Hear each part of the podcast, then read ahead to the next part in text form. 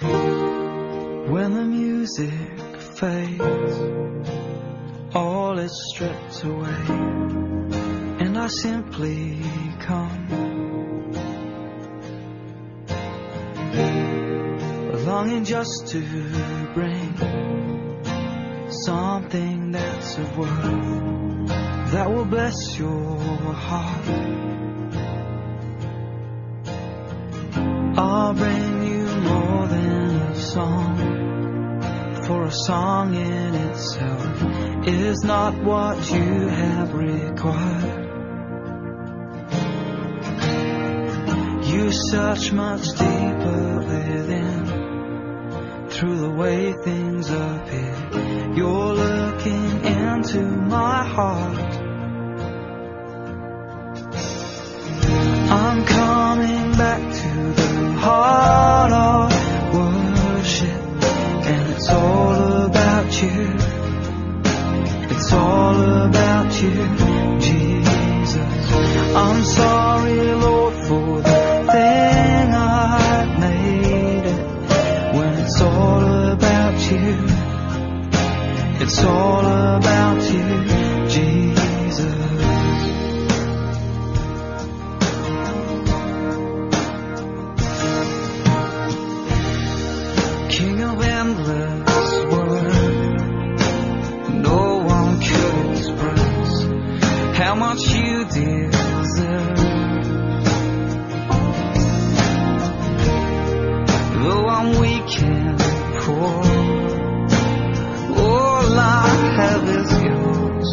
every single breath. I'll bring you more than a song, for a song in itself is not what you have required. Search much deeper within, through the way things appear. You're looking into my heart. Yeah. I'm coming back to the heart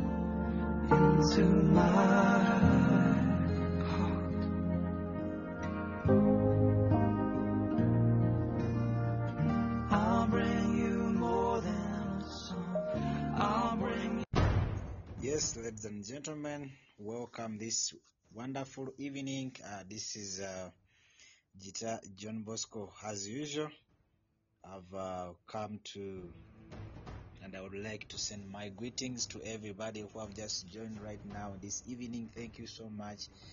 We appreciate the living God for the wonderful evening and for His grace and His love that He, um, he has given us and He has loved us ever since uh, we came on the planet Earth. Sometimes it's not easy to understand most of things and the situations we tend uh, even to feel like we have lost hope at times but we thank god who always encourages us and never to leave us alone and never to forsake us at this juncture just want to take this opportunity to appreciate the living god for his grace and uh, for his mercies and for real um, as the uh, current singer that have said that indeed it is uh, we are coming back to the heart of worship and with uh, it's all about christ jesus. It's all about jesus. There is nothing that we can do nothing that we can say but it's all about jesus. Indeed it's all about christ. Ladies and gentlemen i would like just to send my greetings. How are you this evening how have you been doing and how everything have been uh, moving? Today's article that i posted as always i normally do that we look unto what we have looked at even in a day and we see what god is speaking unto us. Today we've been in the book of isaiah and that has been our sharing for today uh, in the evening. In the book of isaiah chapter 1 and verse 17 that learn to do well seek judgment receive the oppressed judge the fatherless prayed for the widow and in this, I went on giving at least a slight and simple explanation of what it would mean that Israel in Isaiah's day had a form of um, religiosity and honored Jehovah God with their lips, but the hearts of most of the people were far from Him. To me, are follow outward rituals, sings hymns and songs, attend church services, and profess to follow the Lord falls short of the mark. We must learn by His grace to truly obey God from the heart.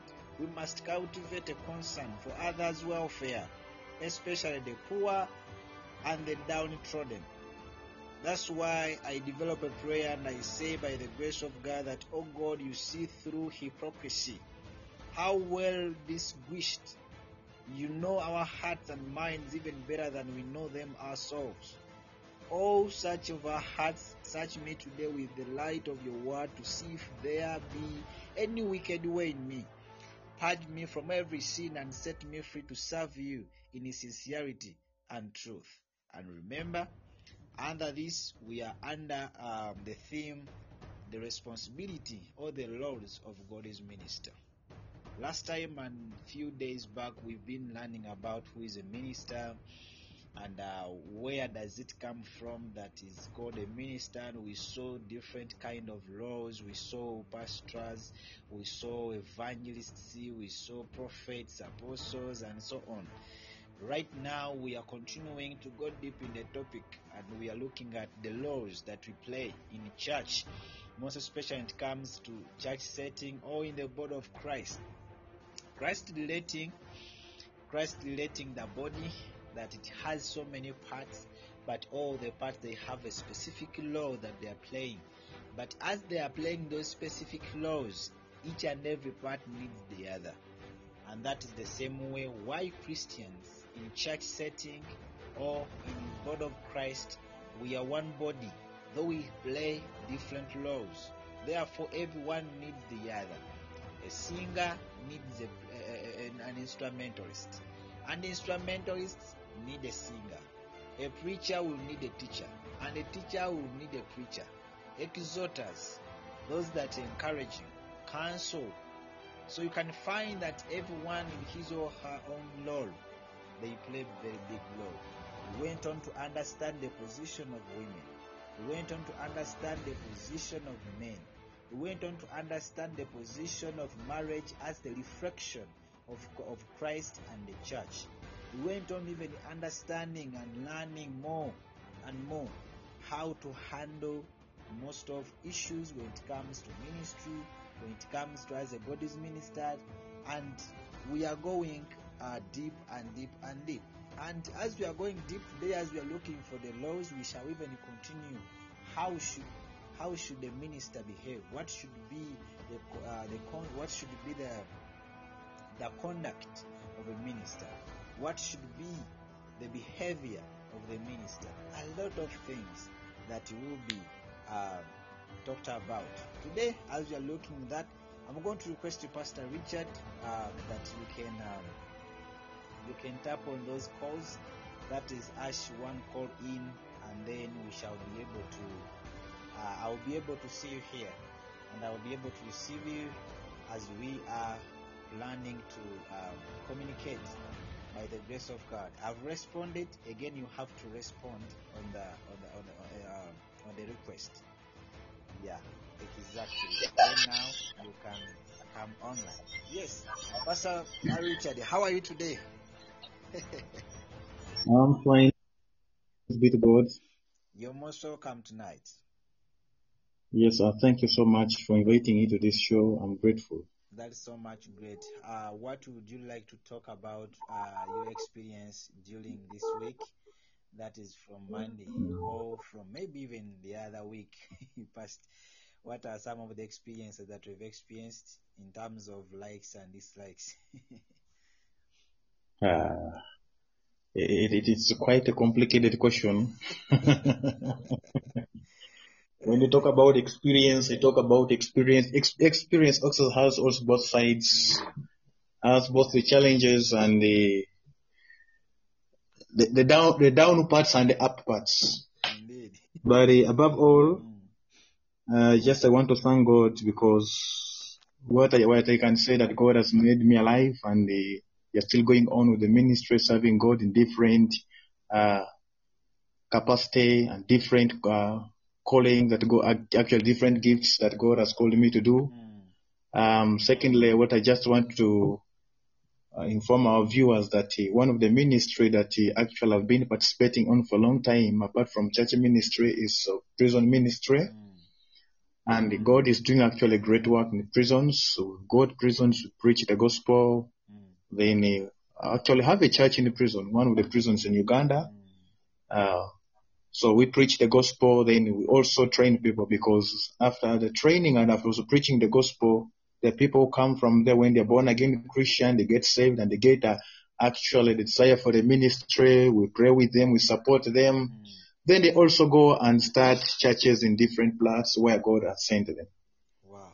So Mm. that's what I can say and thank God. So, and uh, I welcome all the members, especially of the Heart of Worship, that uh, you know, prison ministry is quite uh, quite a challenging ministry, whereby I find that the people we're dealing with, almost I can say they are vulnerables. Mm.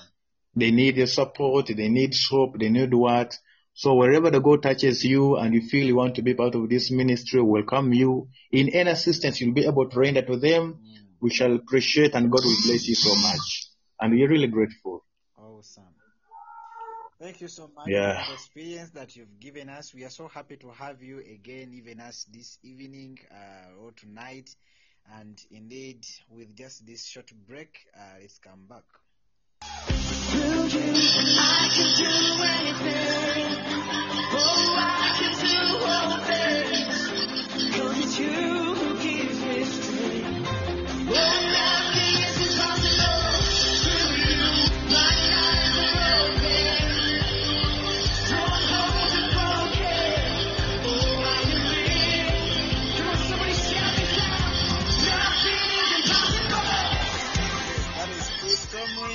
that nothing is impossible through Christ Jesus, and we believe by the grace of God everything is possible before the living God. As ministers, we need to know that. I know there are so many circumstances that happening in life, so things are going on in life. You see this, you experience the other, but we believe that God is faithful and is capable to do everything.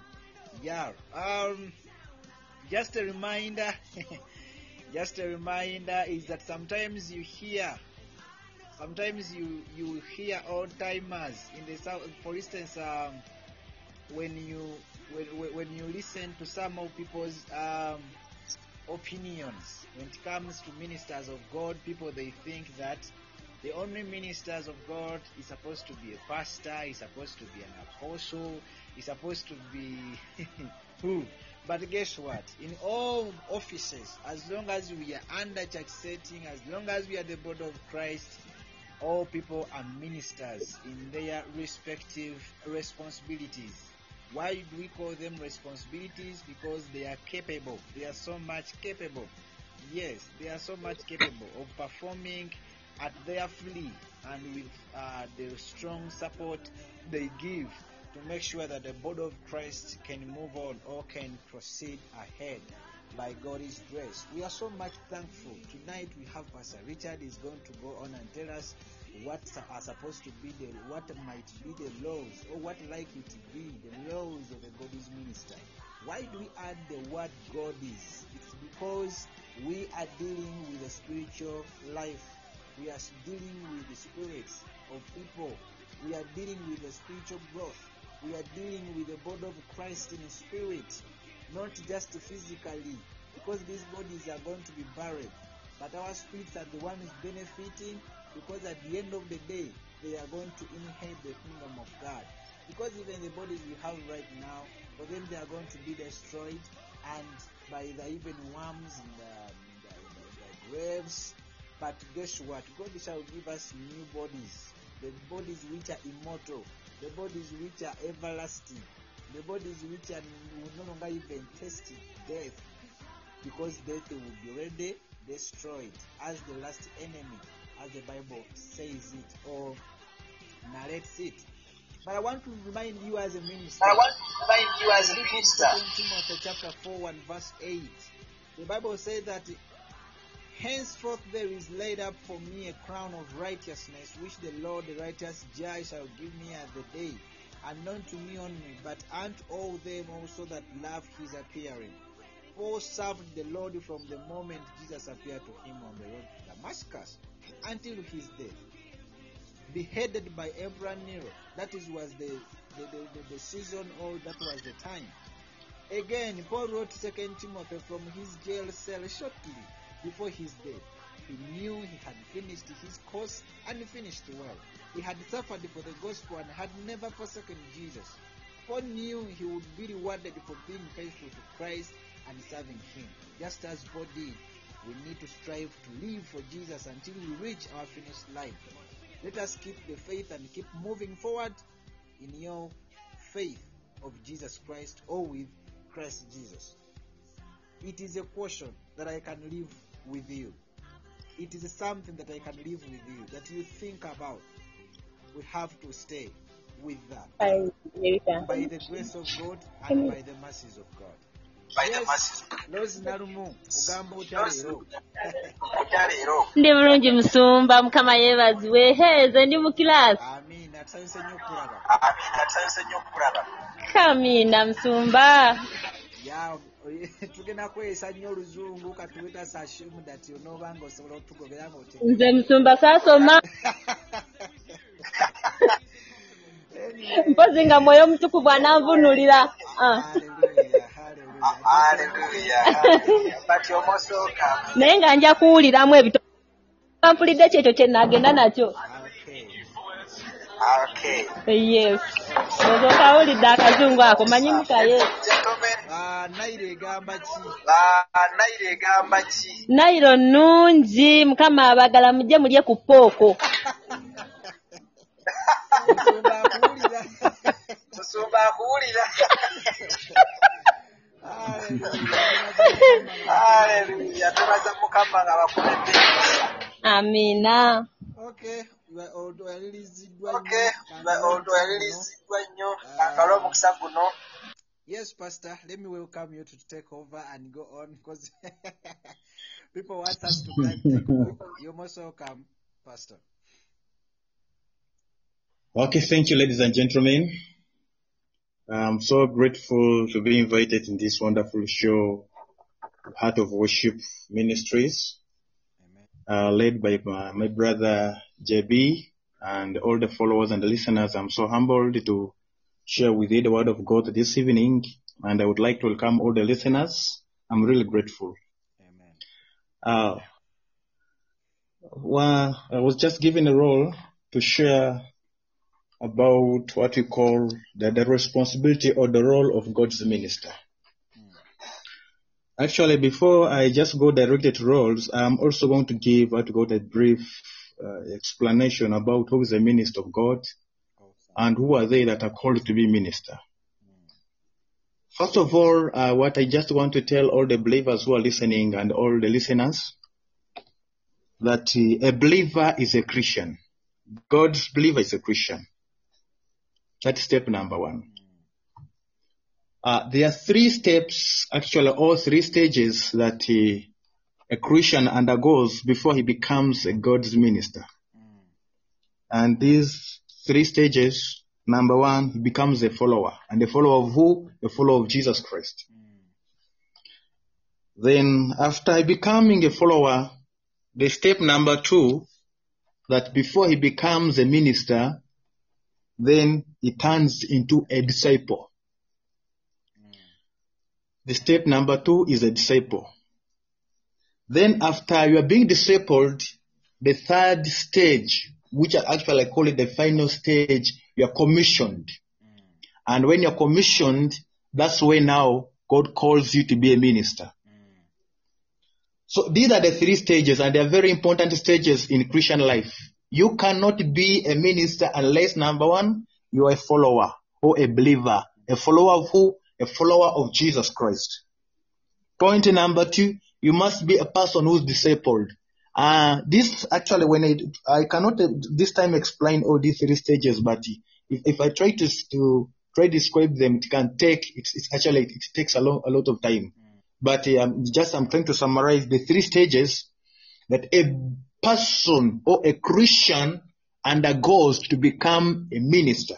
One, he must be a believer of Jesus Christ, who has accepted Christ, he trusted Christ, and is a born again Christian. Now, when, when, when, when God uh, calls you and you're already a born again Christian, what the Bible says that empowers us with the Holy Spirit. Now, Holy Spirit actually is a point of connection between us and, and, and God Himself. Because without the Holy Spirit, there's no any connection. So the Holy Spirit, when He comes in us, now He starts performing His role. And one of the role the Holy Spirit does, when, when you read in the book of, of John, the Bible describes Him as a counselor. The Bible describes Him as a teacher. So He does what you call the, discipling. Now, under discipling, we have also ministers that God has given before us. Those are our pastors. Actually, before, because before you become a pastor, or before before you become any minister, there is someone whom you are under. Someone that God appoints to disciple you. Someone that God appoints to nurture you. That person works along with the Holy Spirit, but Holy Spirit is the greatest teacher. Mm. The Holy Spirit is the greatest teacher. So during that time of Christianity where you are being discipled, that's the time when you are trained to know who God is. What do God wants? And what has God called you to do? That is under discipleship. Then finally, after being discipled, then you go to the grade called where you are commissioned. And when you try to analyze these three stages, these are the stages that Jesus uh, trained his disciples. When he called them, he did not call them and commissioned them immediately. No, it did not happen like that. So what, what am I trying to say?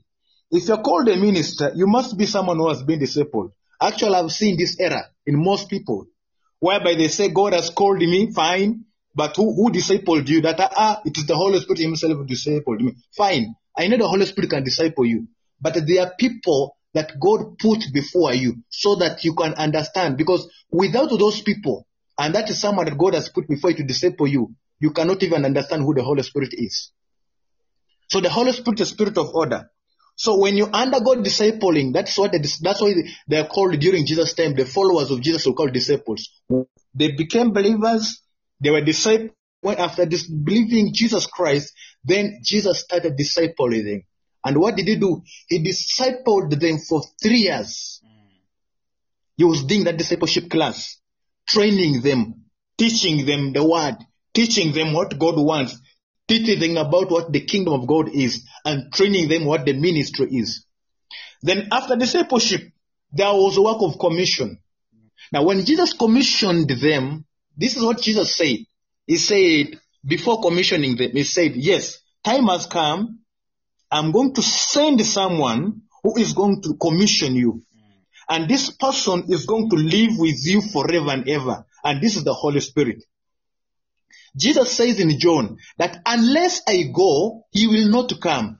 I have to go so that when I go, he will come. And when he comes, he will empower you. And after empowering you, then he will commission you. Now, commissioning, when you're commissioned, therefore then you are qualified to become a minister of God. Wow. So, these are the three stages. And if you miss one stage, then you're going to have complications, you're going to have challenges with the ministry. Hmm. Obviously, this is the command that Jesus gave in Matthew chapter 28, which I was also about saying it, but thank you for posting it.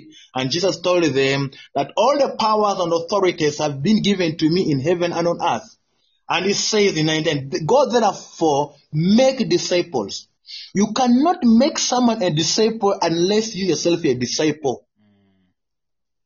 You cannot make a disciple, make someone a disciple unless you yourself are a disciple. What does it mean? Means you must be someone who has ever been discipled. And these are the key principles of God. We cannot jump them. If you jump them, then you're going to mess. We are going to mess. So actually, I discourage people who say that actually I was called by the Holy Spirit. No. I understand that, but when the Holy Spirit calls you, He disciples you.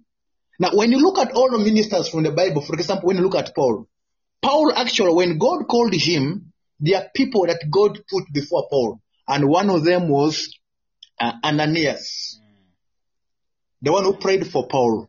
We have Gamaliel.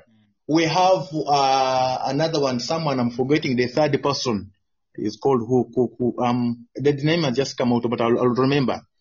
Are three people who played a huge role in the life of Paul before actually he became an apostle. Ananias led him into salvation. When Ananias led him into salvation, the third person was Gamaliel. Gamaliel also played a huge role in training him before he actually started the ministry, or in other words, before he became a minister of God. Then there's another a third person. I'm actually I'm forgetting, but I'll try to remember. But there are three.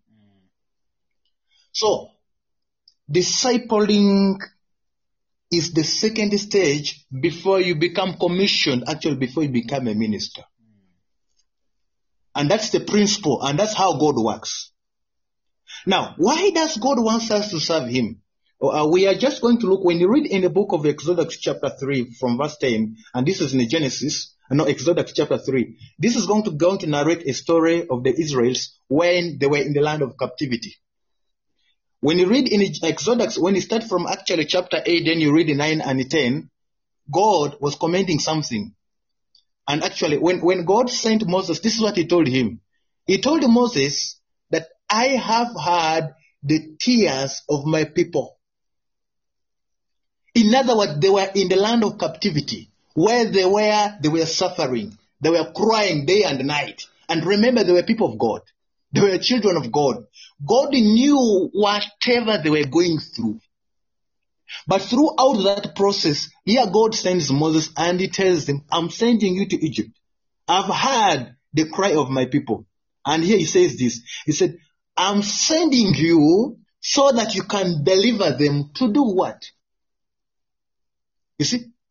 Deliver them to do what? So that in different versions, one version says, so that they can serve me. In other words, I'm sending you from that land of captivity and take them to the land where I'm taking them so that they can serve me. In in that land where I'm taking them, they're going to become ministers.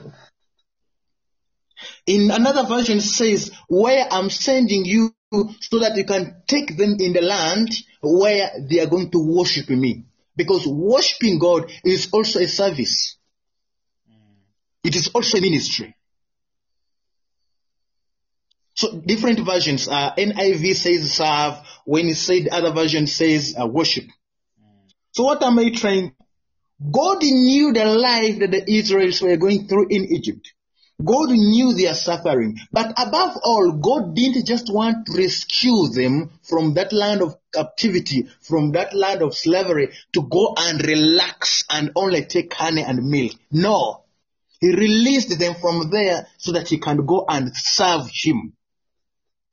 Therefore, we as the children of God, remember very well, one time we were under the captivity of the devil. We are under the bondage of the devil. Praise be to God that when Jesus Christ came, what did he do? He died on cross and he set us free. But why did he set us free? He set us free so that we can undergo these stages. One, so that you can be free from the captivity and be free. Then after doing what? After setting us free, in other words, after serving us and following him, they can also serve him. And all those who serve God are called the ministers of God. I repeat, all those who serve God are called the ministers of God. So meaning that when God calls us, or wherever God called us, He called us to perform also what, what you call ministry. Now ministry, actually some of us think that being a minister, that's why uh, I've heard Pastor uh, JB saying that maybe when a soldier called a minister, maybe when you're called a pastor or no. In, in, in, in the New Testament, there is what we call the service. Actually, service, that the Bible talks about the gift of the Holy Spirit. The gifts. When Bible talks about the gifts of the Holy Spirit, it was actually identifying different gifts, different services that God has called us to render to Him. So, uh, I'm just going to be quite brief. When you read in First Peter, I think you can open First Peter chapter 2 verse 9. Chap- First Peter chapter 2 verse 9. Okay. Um, I think I can read. Or JB, if you, and you can, can read for us, or if you can post us and I read, fine. First Peter. First Peter chapter 2 verse 9. Okay. It is there first. Yes. Okay. It says, but you are a chosen generation, a royal priesthood, a holy nation, his own special people. And says that you may proclaim, that word proclaim is an activity. We all underline that word proclaim is an activity, is a performance. That you may proclaim the praises of him who called you out of darkness into his marvelous light. What does this scripture mean? First of all, it says that we are the chosen generation. Now, a royal priesthood. Now, when you go to the Old Testament, the chosen generation or the priesthood, these were designated people. They were for specific people. For example, when you look at the Levites, the Levites were the priests called to minister unto God into the temple. They were called to minister God into the temple. So they were, and those Levites, they were called God, and their work was just doing ministering in the tabernacle or in the temple to offer sacrifices. That's what I'm talking about. They were called ministers of God. Mm. Now, when Jesus Christ came under this new covenant, there is where how he changed the things. He said that we are no longer going to become like them because Jesus Christ became our chief high priest. He became the chief high priest. We who are ministering under him, we are called the priest. That's why he said we are called the royal priesthood. Now, when you talk about the royal, who is the royal? A royal is someone who belongs in a certain class and actually in a kingdom class. Now, when you talk about the royal priesthood, what does it mean? Meaning that we are in a class of the kingdom of God. That's why we are called royal. We belong to the kingdom of God. We are called royals in the kingdom of God to perform what? To perform what we call priesthood. Priesthood is a service that we render to service. That's a service. As how the Levites used to do, to offer sacrifices to God. Now, in offering sacrifices to God, when, when you come into the New Testament and actually in Romans chapter 12, it will also clarify very well. Actually, it's talking about God's standard and the worldly standard. And here Paul says by uh, saying, I beseech you therefore, brethren, it's not talking to the worldly people. I beseech you, be transformed. And he talks about that so that you can render your bodies as what? Services. You can read it there anytime. I'm not going to read it there because we are, we are very much conversant with that scripture. That I beseech you therefore, brethren, by the mercies of God, that you may present your body as a living sacrifice. Remember that this was the, was the role of the priests. This was the role of the priests to offer sacrifices to who? To God in the Old Testament. By this time, when Jesus Christ came and under, under new covenant, he calls us therefore. There is no one who is supposed to present as a priest. Actually, who do what we are all, all called to be priests before God. And here Paul begins that we begin by presenting ourselves. This time not a sacrifice. Our bodies should become a sacrifice to God. A living sacrifice. The work which was supposed to be done by the priest, we do it ourselves. Then he talks about holy. Remember, in First Peter, it talks about a holy nation. You see, and he brings again the word holy. We are priesthood, a holy nation, his own people. Then it's in, in Romans, when he compares, it says holy and acceptable to God, which again says, which is your reasonable service. Which service is that? That is ministry. That is ministry. Therefore, what does it mean? Our calling, we are called to serve God in our different capacities or in different giftings that the Holy Spirit imparted upon us, but we are called to serve God. So that's why here in Paul, actually Peter talking about we being chosen as the royal priesthood. To do what? Because we have known the role of the priest. Our chief priest is Jesus Christ. So we are priests served under Jesus Christ, called to be a holy nation with his own special people. So it no longer Jesus Christ is the one who, who stands as our, our, our, high priest who offers because the Bible calls him is the mediator between us and him. He's the one who intercedes. He presents our requests to God. He intercedes on our behalf. That's the role of Jesus as says that he's seated on the right hand of God. What does it mean? Jesus Christ becomes the mediator between us and God. And therefore, when, when God says that we beseech you, present ourselves mass by the masses of God, in other and says, in other we are to offer ourselves to God in the service that we are required of. And major service is to serve Him through His people. In other words, the main scripture here, commissioning, and that's the main scripture, commission. Because every ministry you're seeing under this heaven, whether you're doing music, whether you are having a church of, I don't know whether 10,000 people, but what is the center of the gospel? The center of the gospel, which is the end of everything, is commissioning. We are commissioned to do the discipleship. When God, when you're discipled, you're commissioned also to do called discipling in your capacity that God has called you. So God has called us and has made us want us to declare praises to His name, declaring His greatness in is one of the reasons for our own existence. The reason why God has made us live up to name is to declare His greatness. Declaring His greatness, that is evangelism, that is preaching, that is rendering our services to God, that is ministry, that is ministry. So this is what God has called us for. When you go, uh, go up in First Peter chapter 2 verse 5, it talks about in the new covenant. You can that, send that First Peter chapter 2 verse 5. First Peter 2, but then go to verse 5. verse 5. Yes, Ah, very good.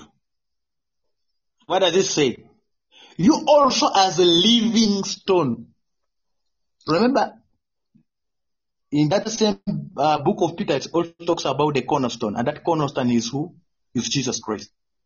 We also, as a living stone, that are being built up in a spiritual house, holy priesthood. You see, holy priesthood to offer up spiritual services, spiritual services acceptable to God. When, when you look at these scriptures, there is how they are interconnecting. Even in Romans, living sacrifices, spiritual houses, holy priesthood, accepted to God. You see? Accepted, our spiritual service accepted through Jesus Christ. Through Jesus Christ. What am I trying to see? If God has called you and you have taken the first step of being a believer wherever you are and all the dear listeners, point number two, you must be a person who is undergoing what we call discipleship. The question, who is discipling you? And a disciple is a person to Jesus Christ. This is why you want to be very sensitive. A discipler is the person who leads a person to Jesus Christ because Jesus Christ is the final destination for every believer. Jesus Christ is the final destination for every believer. Therefore, if God has given you a responsibility even to be ministry or probably discipling someone, the center should be Jesus Christ, not yourself. Actually, I've seen I've been hearing instances where people say, uh, you, you, you hear people fighting over, over, over believers. You are my sheep. I, I, think you have been hearing about that. This is my sheep. No. I'm not a sheep of anybody. I'm a sheep of Jesus Christ. I am a sheep of Jesus Christ. That's what I say. I'm not a sheep of anybody. If, if God has sent you to disciple me, or if God has sent you to shepherd me, you are just a shepherd, sh- shepherd, shepherding the sheep of Jesus Christ. Not every shepherd owns the sheep. And most, you said that most shepherds are just workers. They are not the owners of the sheep. Most shepherds are just. They are not owners of the sheep. So actually for me, I discourage. Hear someone saying, he is my sheep. I'm the one who preached him. I'm the one who nurtured him. That, that's, that's, that's the boastful and the prideful word. We belong to Jesus Christ. We don't belong, to anybody. All people that God has put before us as our disciple, they are just workers. They are also only shepherd, but we belong to Jesus Christ. Therefore, if you are undergoing discipling, one of the, even if, if you're discipling someone, especially if God has now commissioned you and you're doing what we call discipleship, in that there's someone discipling, who should be the focus? Jesus Christ. It's the one who should be the focus. Not anybody. Not even you yourself. In Second Chronicle, uh, Second Corinthians chapter five, verse twelve. Second Corinthians chapter five, verse twelve. Corinthians chapter 5 verse 12. Okay. It says that God has called us to be ambassadors.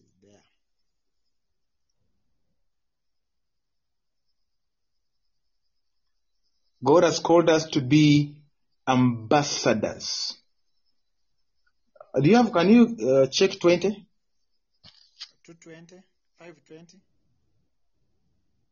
Yeah. 5, yeah, go 20 and you see. Okay. Uh, 520. We are called to be ambassadors.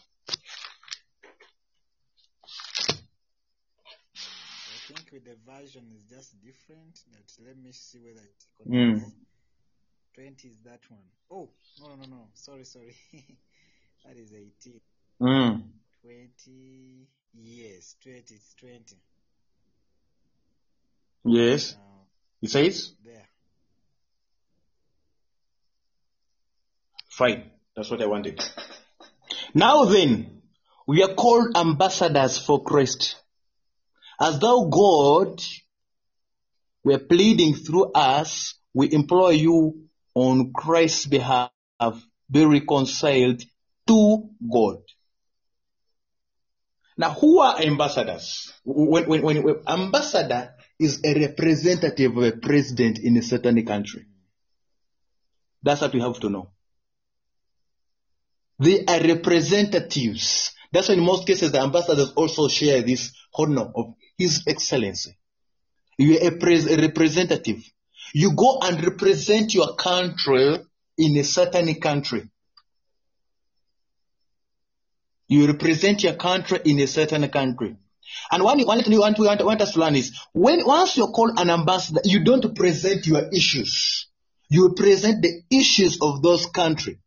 For example, if God has, uh, if, if, if you are appointed to be an ambassador of, of, of, of Uganda to Kenya, you are not going to present your issues as so and so. You are going to present your issues as the issues as Uganda. In other words, you carry the whole load of Uganda. An ambassador is a defender of the country. An ambassador is a representative of the president in that country. An ambassador is a connector.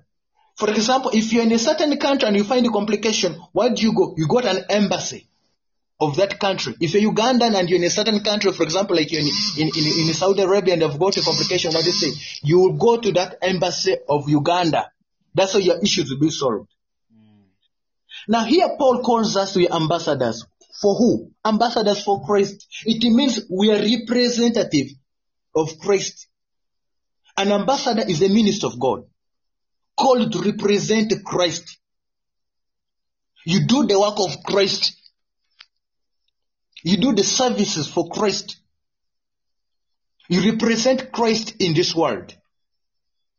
Through the services, through the giftings, through what He has called you to do. In a different capacity. So Paul says that now then we are ambassadors for Christ. As though God, we are pleading through us. We employ you on Christ's behalf. Why employing Christ's behalf? Because you're just a representative to be reconciled to who? To God. So we are ministers of God. That's why Paul has called uh, in Second Corinthians says that we are called to be ambassadors. So when God calls us ambassadors, what do we need? We don't present our issues. We present the issues of God to the world. We don't present our demands. We present the, the demands of God in the world. We are called to serve God. We are called to be ministers of God. We are called to be ambassadors of Christ in the world through services. Now, I want you to know this. As a minister, I think it is Malachi chapter 3. Let's read there. Malachi 3. Yeah, Malachi chapter 3. Let me look for the verse.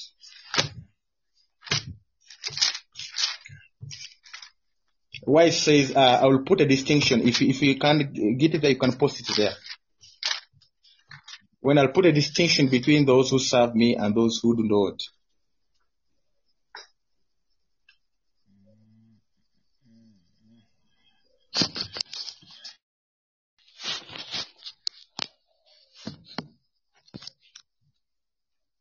Malachi chapter 3. Uh, Because I see because I see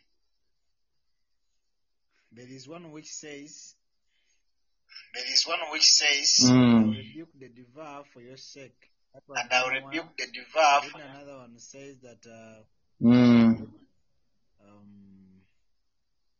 and I will come near you for judgment. I will be a swift witness against sorcer- sorcerers, adulterers, perjurers. No. Okay.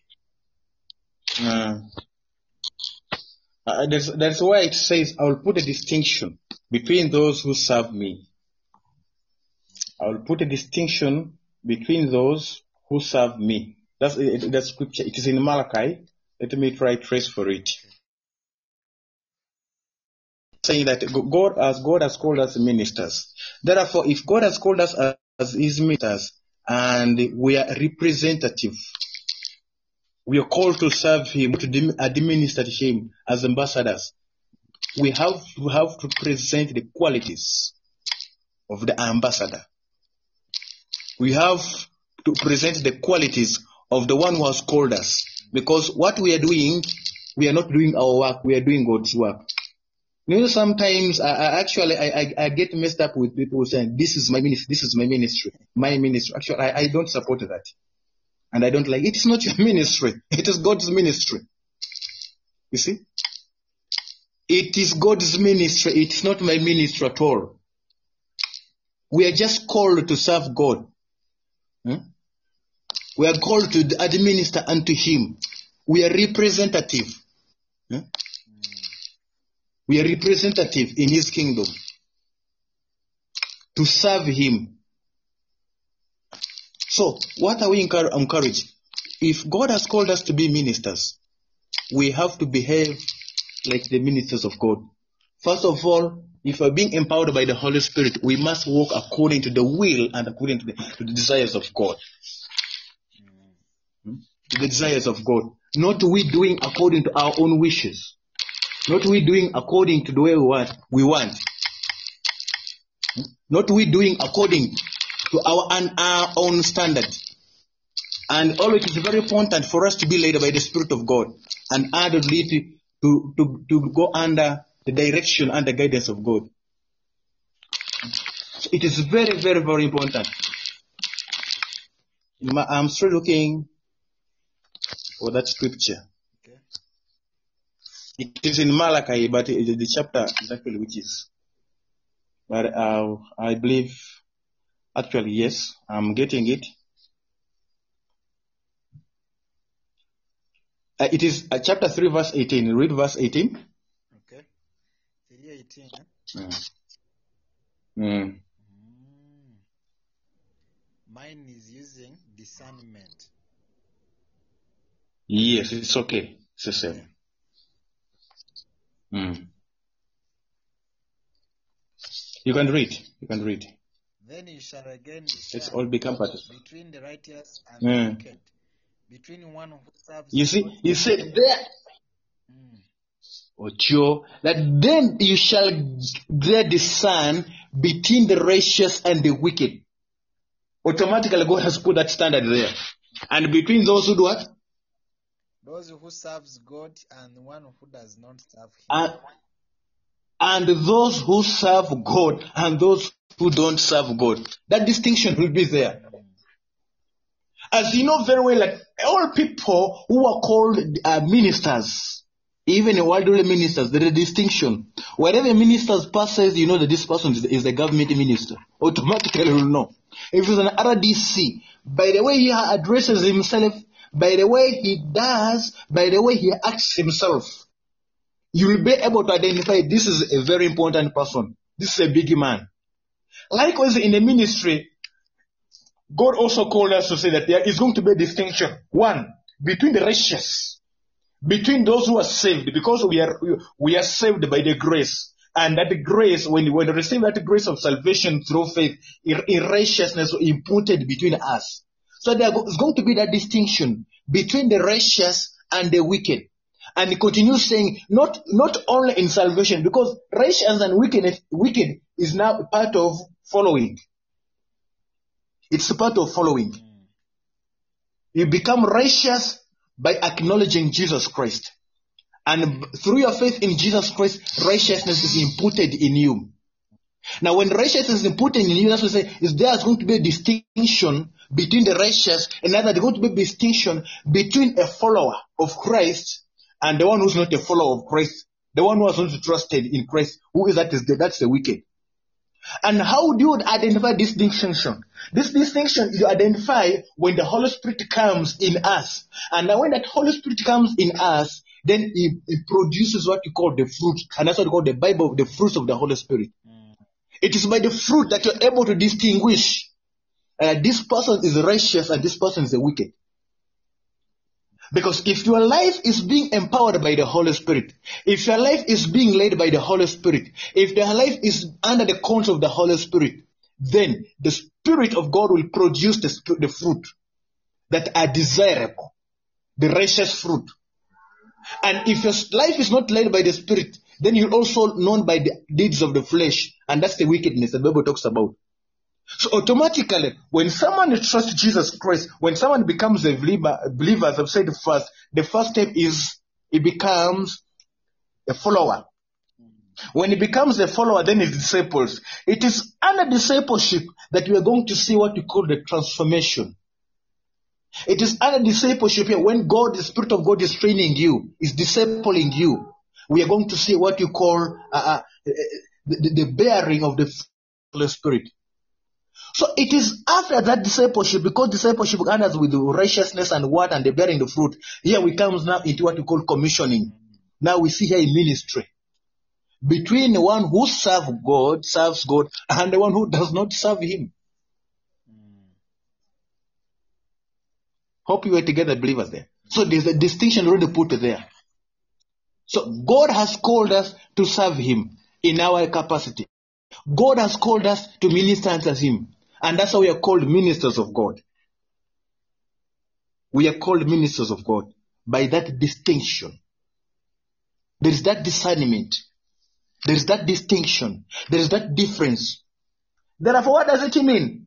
If you're called as minister, because a minister is the last stage of commissioning. That's where you're commissioned. You are now sent. The word commission means you are sent out. You are sent out to do the work of Christ. You are sent out an ambassador. You are sent out to do evangelism in gifting that imparted in you. But what is the scent of everything? What is the general purpose of everything? Is pointing everyone in your gifting, in your ministry, pointing everyone to Christ. Even when you're playing the keyboard, what is the purpose there? Even when you hold the microphone singing, what is the purpose? Is it yourself? Even when you're going to start up a church, what is the purpose of starting a church? Are you going to call it uh, Richard's ministry? What is not drawing people to myself, not people to know me more, not people to to know how powerful I am, not people to know how gifted I am. The main purpose is centering everybody to Christ. That is the most important thing as the believers, as the ministers of God. Indeed. That is the purpose. To point everyone to Christ. As we just told you that we are ambassadors. The ambassadors of Christ don't perform their personal duties. They perform the duties of those who sent him. The representative, the national representative of the president. That's why I told you they are also called His Excellence. An ambassador is called an ex, His Excellence. He has a share that title with the president. Hmm. That's how we are called royal priesthood. We are royal because we belong to God. We are royal because we belong to the kingdom of God. To perform what? To perform what we call the priestly work. To render services to Him through our gifts, through our calling, through what God has imparted or through what God has called us to do in our different capacities and in the different gifting that the Holy Spirit has imparted upon us. So who, that is what called a minister. A minister is a person who's called, I said, undergoes three stages. One is a follower. Two is a disciple. Then is a commissioner. So, um, we want to talk, look at the roles of God's minister. So just, there are very many, but I've just tried to, to brief.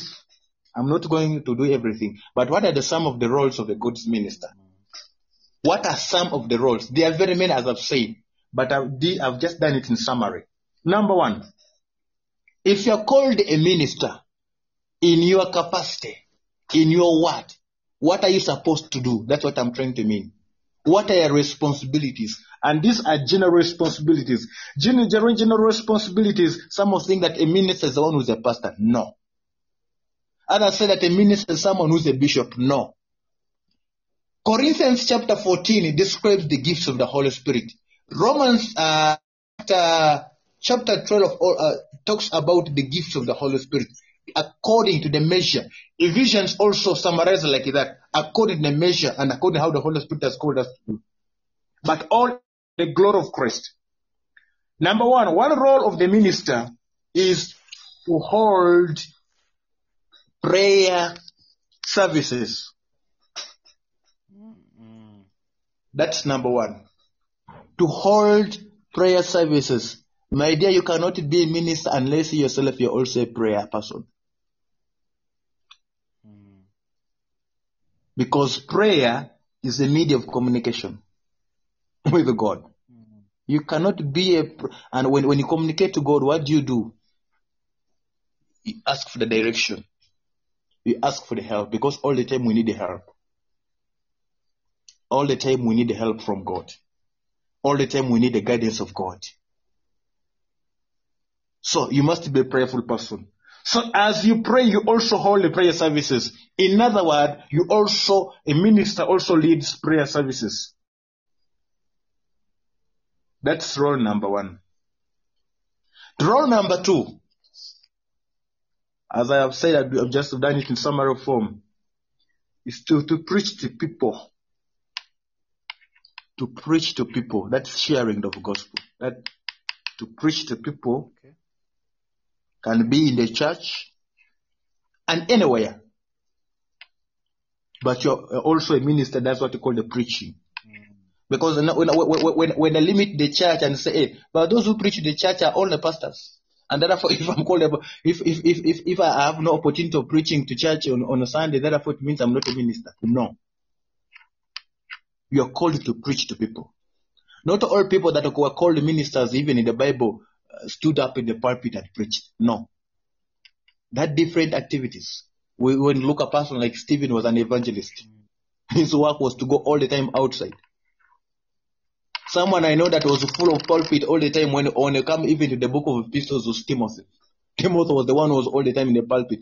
But when actually look at even Paul himself, Paul was the work to do what?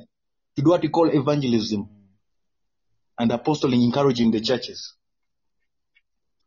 So it's also another role to preach to people in the church and in, in other places. But the, the key word is preaching. Also, a minister, a minister of God does what you call, uh, he, he does what you call leading, leads the worship services. That's why the worship come in. That's what called the worship services. Now, when uh, even in in a, when you go back to the Old Testament, there were performance of those different activities. There were certain tribes that were responsible for music. We say that this, this tribe was responsible for for for for for, for, for priesthood. Those are the Levites and others like that, like that, like that. So we are all called to do different work, but it exalt Jesus Christ. We are called to do different work, but to exalt Jesus Christ in the different giftings that the Holy Spirit has given to us, or the different giftings that the Holy Spirit gives to you. So, you're called also to lead worship services because services itself is worship. Whatever you do in the area of worship, because you're rendering services to God. And here I can tell, say about the role of a godly minister is to teach the word of God. You're called to teach the word of God. And in this area of teaching, that most cases lies under this, the second step of discipleship. When we are outside, we do the preaching. Because preaching is almost equivalent to evangelism. You draw people to follow Christ. You know, when follow them to Christ, teach them. Then after teaching them, that is a discipleship, then you commission them. So the minister also does teaching, the word of God. Another area, uh, probably I can say it might last, and there are very many, but this is what I've tried just to, to make a study about, is to help those who are seeking personal or spiritual direction. That's the major, also one of the important things. To help those who are seeking personal or spiritual direction. We are called to help. to do. You cannot do what we call the spiritual direction unless yourself you are also directed because that's area also of commission. Whom are you directing people to? That's another question. Whom are you directing people to? Hmm. To yourself? To your ministry? To your nation? Or to Jesus Christ? That's the most important thing that we should also consider in life. Whom are you directing people to? Yeah? So, they help those who are seeking personal or spiritual direction. In other words, make them know Christ. And the center of everything we do in this world. Even in our ministry. Make people know Christ. Point people to Christ. In your worship, point people to Christ. In your music, point people to Christ. In what you're doing in your capacity, point people to Christ. Even when you're doing ring, who should be exalted and who should be glorified? Jesus Christ. Even when you're cleaning toilets, who should be glorified? Jesus Christ. That those are the some of the few roles of the God's minister. One I've said to hold uh, prayer services, to preach to people in the church and in different places. Also lead what we call worship services, uh, to teach the word of God and to help those who are seeking uh, personal or spiritual direction. God bless us. Yeah, uh, Pastor JB,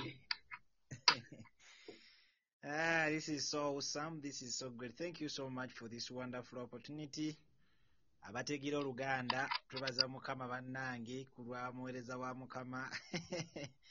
Ekigambo kyatuwadde akawungezi ka leero we've been learning about roles of a god's minister not just a minister but a god's minister. And i would like even to remind you ladies and gentlemen that uh, last time we are talking about um, there is what we call ministries uh, or what we call yeah ministries and i gave you some examples that in uganda for instance when you look at the worldly stuff in uganda we have ministries like ministry of gender ministry of education we have ministry of finance. So when even when we come to kingdom of god we have different ministries. And uh, these ministries they have leaders. As you've been told in other words a minister is in a position of being a leader. And in that leadership it allocates people what to do exactly. They have talked about um, being a follower of christ jesus and secondly you must be in other words follower of christ jesus you must be a believer. Another thing you must be a disciple. They have to disciple you as you're discipling others. And lastly the third level that takes you to be a full minister of Christ Jesus and you can stand and do the work of God um, well and, and, and greatly. And that is what we call being commissioned. So ladies and gentlemen don't allow to do things just like anyhowly without being discipled be uh, seek for guidance in every kind of ministry and in every kind of uh, position that you are in. Indeed you need a discipler you need someone to guide you. You need the holy spirit to guide you. Let the holy spirit be the best teacher in your life. And i believe we are so many people having different um, responsibilities capacities. So in your capacity and with love do everything that you do in the kingdom of God with all love, with all care, and with all what you call criti- uh, uh, be critical. Ante oluzungu. be critical. Be so critical when it comes to performing any duty in the ministry. Now, we are not scaring you to be part of ministry, but we are encouraging you to be part of ministry put those things in your mind remembering that you must possess those characteristics and there you might you will be able and never to suffer in ministry lastly something that i've been discovering nowadays that ministers are dropping down and are falling Some people they get discouraged because those that they have been taking as their role models have failed and have fallen from the grace of God, they have fallen from Christianity, and others they have done things that have brought them down. Only one thing that you need to know if someone in a journey to fall or to slip off does not does not mean that salvation may not continue. Doesn't mean that the church won't go on. Doesn't mean that um, truth won't be stay being truth. No. But we just need to handle that friend of ours that brother of ours in christianity and we hold hand with him. We give him support. We give him what you call the immediate rescue. And we help him out to stand and we work together. Therefore let us be kinds of people who are ready to help each other in all situations at all times and all days. My last quotation as usual. My last quotation as usual. We find it um, we find it in the book of uh, let me get it here. Yes we find it in the book of psalms chapter 21 and verse 13 that be thou exalted lord in thy own strength so will we sing and praise the, thy power. What do i mean? The lord god almighty is our king. We should forever praise his name when we stop to consider all god has done and all god will do we should be filled with wonder and awe. The bible tells us story after story about god's strength and power. He defeated our enemies and satan. Is all powerful when we are tempted to rely on our own strength we must resist. When we question god's ability we must remember his greatness. Let's begin and end our days by exalting his holy name. As ministers we are not alone we are not alone indeed we have the father we have the almighty god the gracious one the glorious one is able and capable to do exceedingly and abundantly in our lives. And he's faithful to help us in all situations. We face a lot of challenges. We face a lot of circumstances. But as ministers let us stay standing. Let us stay serving. Let us not lose hope hope is a very factor to a minister. Hope is a very strong factor to a minister. Once you lose hope you won't be able to stand again. Once you lose hope you won't be able to serve. Always you be in negativity. Always you feel like you cannot do anything. No don't ever become hopeless but be hopeful in christ jesus that everything is possible that we can serve we can expand we can prosper we can grow we can be a difference in this life. We can preach the gospel in all ways using our gadgets using the internet using social media all these things are tools that god has provided for us to reach the gospel to the entire world. As ministers join me and we serve god without ceasing. The bible says let us pray unceasingly with all supplication and requests and he is able to hear. The same thing i'm telling you. Let us not cease in ministry. Let us not cease for ministering we thank god for these tools that he has given us. Let us use them to reach the thousands and millions and billions of people in this world so that is the word of god might be shared and we have fellowship together every day and every time. Ladies and gentlemen no man is an island.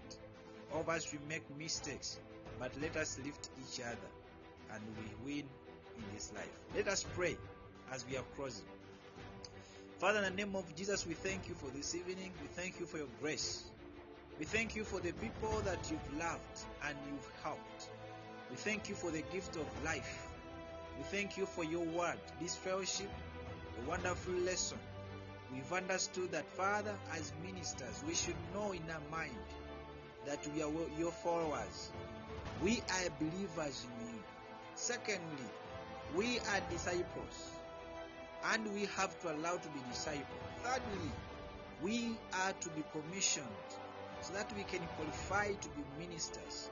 Ministers with etiquette, ministers with Christian ethics, ministers with good conduct, ministers with good speech or sound speech.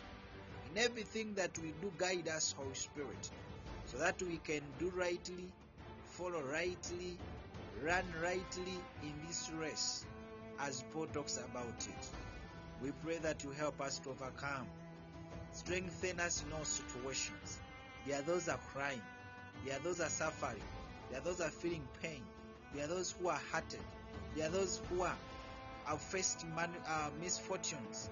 They have lost their beloved ones. They have lost their relatives. They have lost their families, family members. We pray that you strengthen and comfort.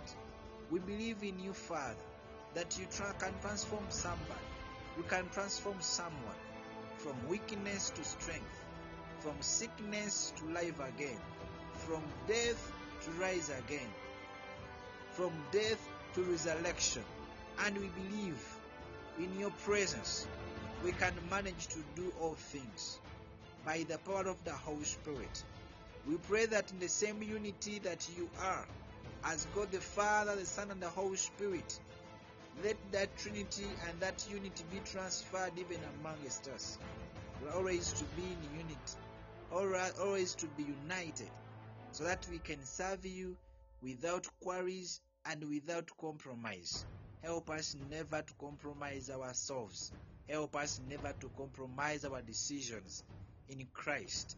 Help us to make right decisions and help us, King of God Father, to help others to make right decisions in Christ. We believe that you can do even more than that we think. You are capable and you are able. In Jesus' name we prayed. Amen and amen. Yes, um, Noah, Pamela, you can call in. I've seen you here. Let me try to connect you. Yes. Repeat my uh, again. Uh, place on what I've sent. Yes. Again, place what I've what I've sent, or I can show you here. I can. I can. I can. Um, I've sent you the invitation, so just tap on it. Right now, I've just sent it, so tap on it, and then you will come live by the grace of God. Today is a Wednesday. On Friday, we are having the service. We are continuing to go deep. And on Friday, we shall be able, if at all Pastor Richard will manage to come back, he will come back and continue to tell us more and more deep uh, about the Lord's of the Body's minister. Yes, El, um, yes, El Pamela, you can tap on that. Um, I've sent you the address. You can tap on it and you come live, or you can call again. You can call again by the grace of God. Okay. Maria Goret, thank you so much for joining.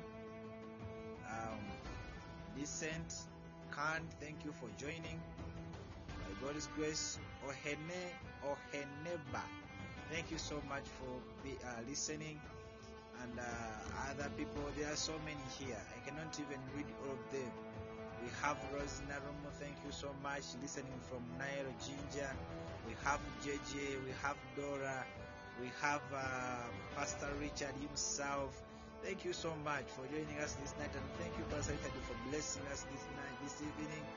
May the living God bless you so much. Ladies and gentlemen, allow me.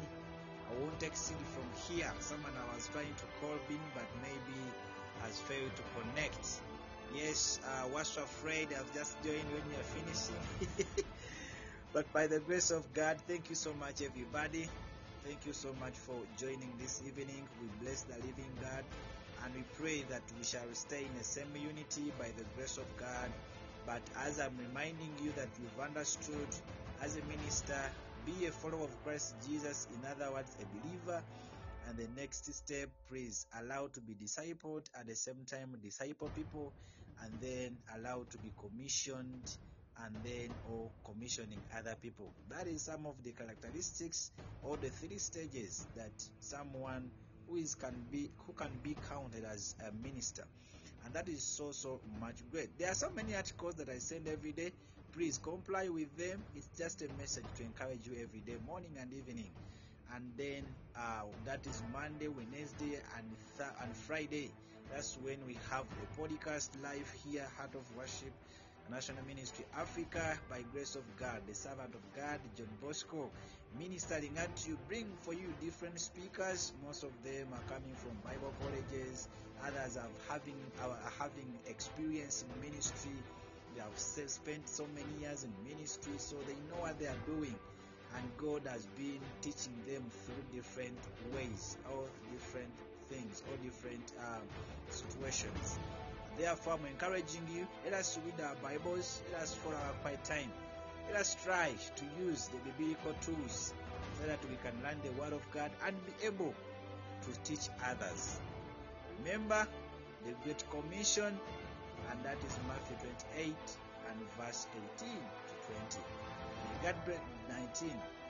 Huh? Yeah, 18, 19, and 20. Yeah, thank you so much for listening.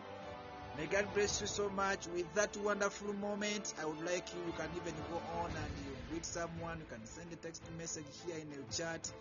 At the same time, it is okay. You can even, um, yeah, you can even greet someone. Let's meet on Friday in Jesus' name. May you enjoy this wonderful song.